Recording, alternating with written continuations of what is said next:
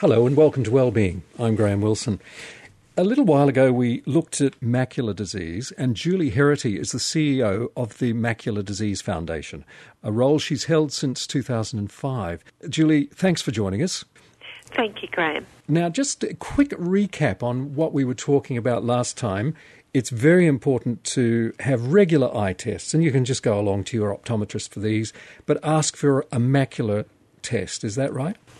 Absolutely. It's really important to take care of our eyes, just as we do every other part of our body for health and to make sure that, you know, we really can um, know that our eyes are in top-notch condition because a macular disease occurs at the back of the eye not at the front of the eye. It's not with your glasses, it's the back of the eye. This is where disease takes place. And as we mentioned, I think before, Graham, the two major diseases are macular degeneration, which occurs um, primarily in older Australians, and diabetic eye disease, which occurs, its highest prevalence is in working age people, but it does occur in, in everyone right up into older Australians. And macular disease affects your central vision. And not your peripheral vision, that remains intact, but your central vision, which is responsible for your ability to see faces, to drive, to read, and all of those things that are for quality of life and independence. A very important disease to know about and very important to have an eye test for early detection because early detection, Graham, can save your sight. What are the symptoms? Well, look, any any changes in your vision you should never ignore. And I'll talk firstly about macular degeneration. So some of the symptoms of macular degeneration can be difficulty with reading or any activity that requires fine vision like threading a needle. You, you just can't get it through and yet you were able to prior to you know, a week or, or a couple of days distortion where straight lines suddenly appear uh, wavy or bent, like you're looking at a Venetian blind and, and the waves are dis- uh, the blind is distorted. You know, golfers have told me they've been out on the golf course and the flagpoles suddenly look bent. Distinguishing faces becomes a problem. You know, faces are just sort of like not blurry, but like a foggy look in the middle and dark patches or empty spaces appear in the center of your vision. They're the key ones, but I have uh, often people will tell me that they needed so much more light to be able to read or do things with fine vision or sensitivity to glare, but quite a few older Australians have told me decreased night vision. You know, I suddenly had trouble driving at night and poor colour sensitivity, but primarily it's this distortion, distinguishing faces, and dark patches or empty spaces. Now, that that's primarily macular degeneration. With diabetic eye disease, it's really important to know that the longer you have diabetes, the higher risk of diabetic eye disease. So what happens in diabetes is people get their diabetes under control, they've had an eye test and they go, yippee, oh, my diabetes is under control all these years for five years. Why do I need to go back and get an eye test? One of the critical risk factors is the length of time you've had diabetes. So you must have regular eye tests. What is that relationship between your eyes and diabetes? Can you explain that a little more? Well, diabetes, the same principle is occurring at the back of the eye as in macular macular degeneration. You know, these rapid growth of blood vessels in that macular area, and that's why now the treatment that we have now got on the pharmaceutical benefit scheme that we use for macular degeneration is exactly the same as the treatment now for for diabetic eye disease, or diabetic macular edema, and as as we know in macular degeneration is this blood vessel, fast blood vessel growth that impacts in the retina area at the back of the eye. Now, you've been the CEO of the foundation uh, since 2005, I think it is, isn't it?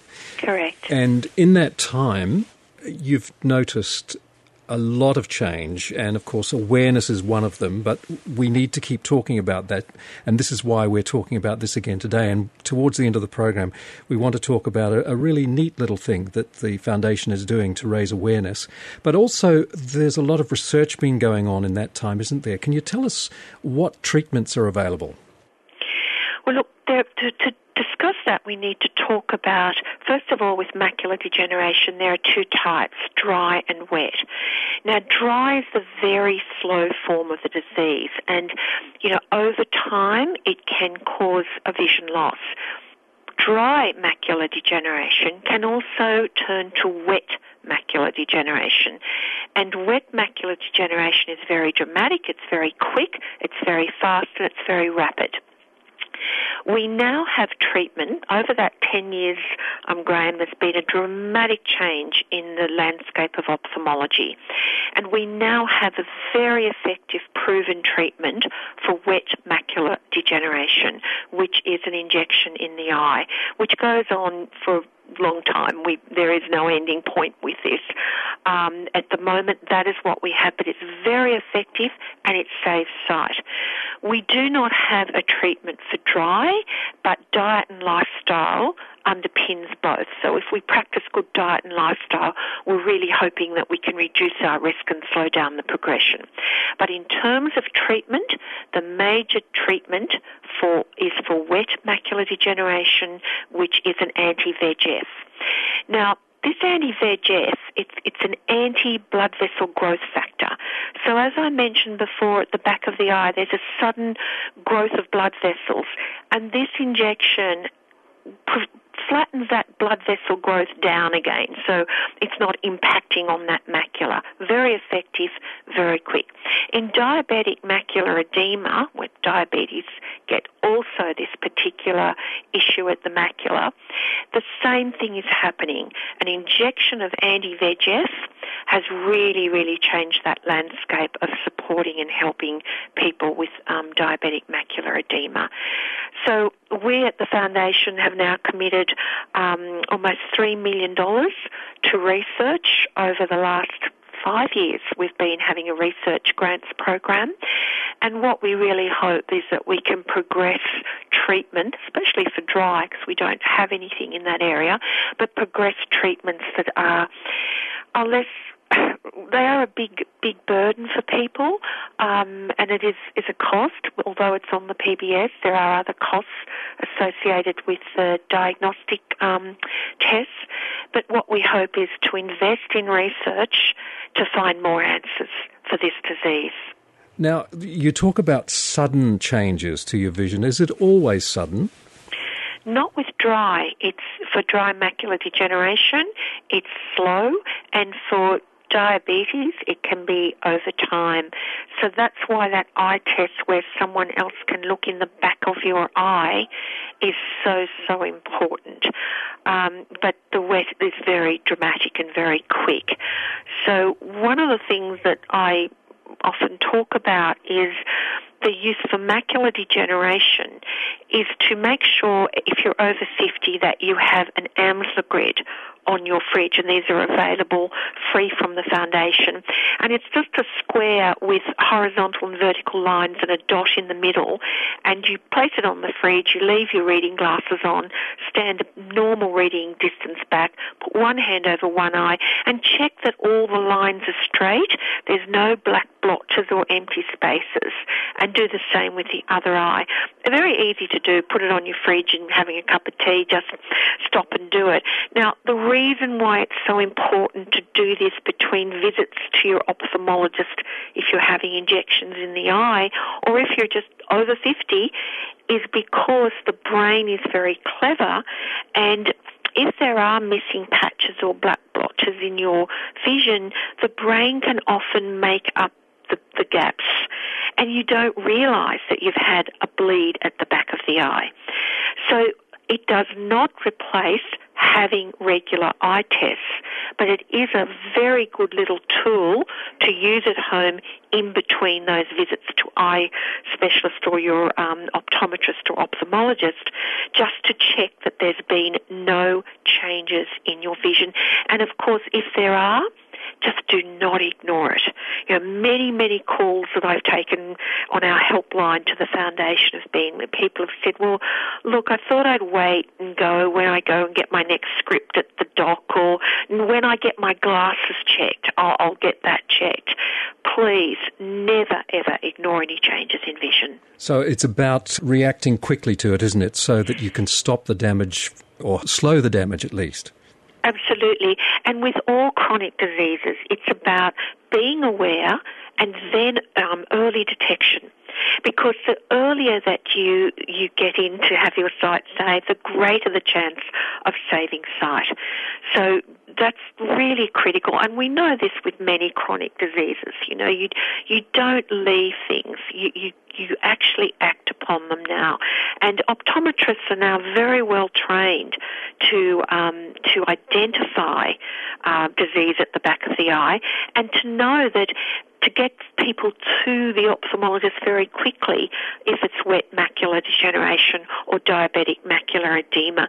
And we've had many cases at the foundation. One was a, a fisherman who was out fishing and um, he rang and he said, oh, I'm not getting off this boat. I'm, I, the horizon was all wonky. It was going up and down and it wasn't the sea level. And he was determined, he was adamant that he was not getting off that boat. Well, I'm pretty determined person too. and so ultimately he did get off the boat. He went to see his optometrist that day that we arranged an urgent appointment. And by five o'clock that evening, he had an injection in his eye for wet macular degeneration.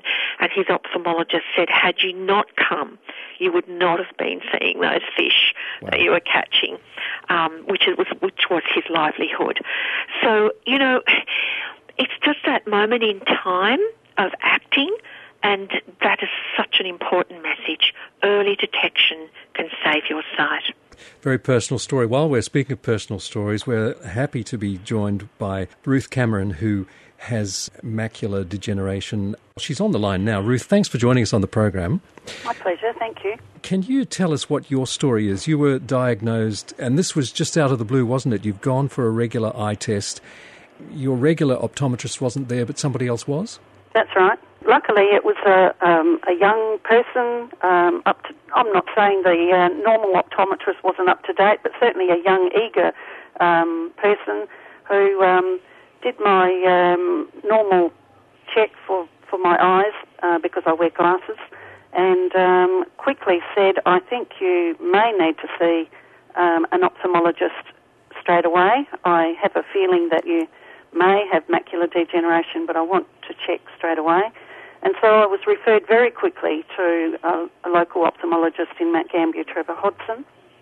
Um, luckily, you know, he uh, he was available, and um, macular degeneration was uh, diagnosed in my right eye. Um, and so, just as it's been outlined already, um, that early detection was um, amazing for me, and the ability to be able to get into an ophthalmologist very quickly, um, because that's when the injections in my right eye began. Um, and I don't think it would have happened probably quite so quickly if it hadn't have been for that um, for the good work of that uh, optometrist on that day. Ruth, had you had any symptoms prior to this?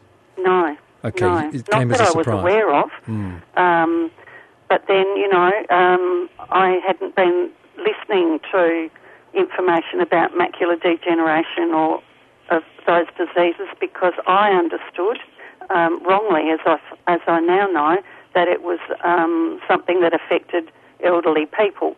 Um, and I certainly, eight years ago, didn't consider myself in my um, mid 50s as being elderly. Yeah. Um, so it could easily have been overlooked by me because um, I wasn't aware of, uh, of the disease and how it could affect um, people of all ages.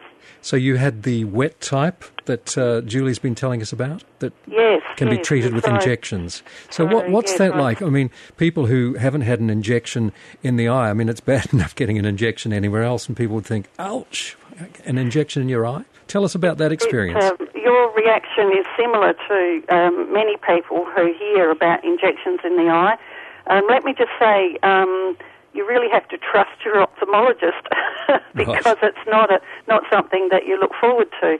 Um, but you do have an um, anaesthetic injection in your eye first, um, and that's probably worse um, or a little bit more painful than than the actual uh, macular degeneration injection. But that's the same as any um, pre-med, if you like. It's always a bit ouchy at first, but certainly somebody who's um, good at it, if you like, and, and does it on a regular basis as an ophthalmologist, has a technique and and is very caring, and um, and so it's not so bad as it as it sounds. Did and you? when you know that it's going to um, keep your vision as best it can, then it's worth it. Yes. Did you have any prognosis prior to having the treatment? Did they say to you, "Well, this is this is what's happening in your eye, and uh, this is what's going to happen to your sight if you don't have this treatment"? Oh yes, yes. I mean, um, how bad was it? Um, no, it was early detection. So, luckily for me, um, I was, of course, uh, given what can happen, will happen, may happen, um, because I'm an educated person, so I ask the questions, and, and I think whenever you have any chronic condition, uh, then you need to know what's ahead, um, how perhaps it might affect your lifestyle. Um, and since that first um, diagnosis and the first treatment, um, I have now uh, macular degeneration in my left eye, so I have in both eyes, um, and I have injections in both eyes. Um, and because I'm only young, then I think you need to look ahead and think, well, how is this going to affect me? Uh, what resources are available? What information is available? Um, as as most people do when they find out they've got something, because everyone's got something, um, and learn to, to live with what you've got. It's better to know than not to know. And did you find that information was readily available? Um, I think the information is available once you once you know that you need it. Yes, and so I've seen um, at uh, Lucindale Field Days and at um, you know trade shows there's there's information, and certainly um, as was mentioned um, by Julie, you know there's information available from from the um, uh, Macular Degeneration Association as well. I do a lot of um, research online because we can. But it was interesting um, how uh, Julie outlined that as you go along, you know, uh, sunlight um, is ve- is much brighter, and sometimes, you know, when I walk out of say the marketplace um, into the into the sunlight, I can't always see people, and um, because um, I'm a marriage celebrant and I've married lots of people over the eight years that I've been diagnosed, I often just smile and say hello to lots of people because I can't see their faces properly in the sun. Yeah. Um, and certainly decreased night vision is evident. But because I was detected um, in the early stages and I've received treatment and information, then my eyes are still quite good. I, I still uh, drive, I volunteer, I work. Um, I find when I'm reading that I need a bright light over the over the top so that I can see clearer. But other than that, my idea is to lead as normal life as possible, really. And until I actually started um, talking to the media in the last couple of weeks about my situation, a lot of my friends and the people in the community had no idea that I, I had macula. Um, but are pleased that I've spoken out, and they, of course, have gone and had their eyes checked which is a good outcome, I think. Wonderful. Julie, um, how important is community? I mean, the kind of thing that Ruth's doing now and speaking out and people sharing their experiences, how important is that from the Foundation's point of view? It's the most powerful message. I mean, I, as CEO, can um, do a million radio interviews, but Ruth's story is it just really sends the message home. That's why I'm so grateful for her doing it. It, it people can identify and understand. You know, look, I didn't have time, or yes, I do go and do the um, get my eyes tested and all of the things that, that make up us as human beings and, and, and the things that you think about. Um, you know, I can continue to drive and read and, and, and Ruth's story is so positive, so positive. That, that's just really gold to be able to share that. And it really from the, for, and I look at it almost like a, a line, a, a line of continuum from the, for people who have got absolutely no symptoms, are age 50 and over, and, you know, running around after grandkids and doing your work and all the things you do, eye test and practicing all the good things you can for your eye health. Right up to, okay, early detection. You have been diagnosed with macular disease. Then up to treatment treatment can be challenging, and I'm very, very interested to hear Ruth's story and how, and, and being honest about the injections. And you know, it can be a little bit of a with the anaesthetic, but as she said, most people we talk to really do find it becomes almost routine, um, and not not as as challenging as one would think. And then up to those people who have lost vision. And I think it's important to talk about that for people who have what we call um, you know, genetic um, macular dystrophies, so therefore they've gone blind in their early years, um, or other other diseases. There is an enormous amount of help available now, and that's come about because of changing technology. You know, iPhones and iPads have now got accessibility features on them. All the things that sighted people use are now absolute gold for those who have vision loss, and it's a matter of learning and knowing about it and getting the training and being able to not be frightened of it in a way.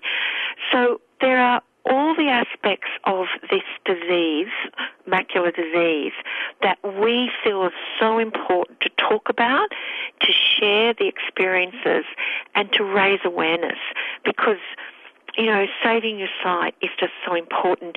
And, and coming back to what Ruth said about she had it in one eye, her right eye, and then she got it in her left eye. Now, 15% of people who have wet macular degeneration um, do get it in the other eye. And you can then see how important it is to have got early detection in one eye and save sight. Because if you lose it in one, your other eye then becomes even more more um, um, important because um, if you lose it in that eye, then you you could technically have legal blindness. So all of this being alert, using the Amsler grid, knowing the diet and lifestyle changes that you can make. Don't smoke. Um, tell your children if you have macular degeneration because there's a 50% chance of them getting it if there's a genetic um, component. So um, age, smoking, and a family, direct family history are the risk factors for macular degeneration, and of course diabetes for macular, um, diabetic macular disease. So there are so many messages we have to get out there, but the key one is have that eye test, never ignore any changes in your vision, and make sure, make sure that you're doing everything possible to look after your eyes. And one of those things could be to ring our foundation and get a free information kit um, on diabetes and macular degeneration um, with our free Amsler grid, and that's by ringing 1 800 triple one seven oh nine, one eight hundred triple one seven oh nine. And for those people that have vision loss, we have some wonderful guides like All About Aids and Technology, um, the Low Vision Pathway, Family, Friends and Carers. How can we support them? The publications are all free. For those that have vision loss, we also have audio. And so please ring and get your free information kit. Um, that's really important because we're here to help the community um, to save their sight. Now, another way you want to get the message out is with a photographic competition of all things. Tell us about this the My World Photographic Competition, M E Y E. Yes, look, this is a fun way we thought, and it's been going for six years now. It's been amazing. We've got Ita Buttrose, our patron, um, as one of the judges, and Rex Dupain. It's just fantastic. Um, everyone's got photographs. Everyone takes photographs today. You know, like if people take photographs of their food, I haven't because um, I've never seen to do that. But I love it. People are taking photographs of everything and everyone, and this this is to raise awareness of macular disease in a fun way, the value of sight. And this year our theme is See My World. So if you've got photographs that portray that theme of See My World, just enter it. It's a digital competition, so you can just enter it online. And um, in 30 to 60 words 60 words or less. Tell us how your photograph um, portrays that theme, See My World, and enter. Very easy. It closes on the 18th of October, so we've only got a couple of weeks. And just take the time, do it. And the prizes are amazing. We've got $8,000 worth of prizes, with included is a cash prize of $3,000. Four categories an open, just general public, macular disease community, healthcare professionals, and junior under 18. And if you're a member of the macular disease community and you've got low vision and you're a bit challenged by doing this online, just ring us and we'll help you and, and work out a way to get your photograph in the competition. That's wonderful. We haven't got much time, but Ruth, uh, can you tell us about some of the photos you're putting in? This is for the current competition, is it? Yes, it is. Yes, I saw it advertised in the local paper, the Border Watch, and um, I've lucky to have travelled quite extensively, and I'm really happy that I have been able to, given that you know one day I may not um, see things so clearly, and so I entered uh, five photos in the competition. One um, magnificent sunset um, up in the north of Australia of um, a beautiful beach and my husband's outline uh, as he's fishing. Beautiful colours. And I think too, with macula, it, it gives you lovely memories as well with photos. Been to South Africa because I've always wanted to see giraffes in the wild, so I had this beautiful giraffe looking out over the world at a very different height than, than we are.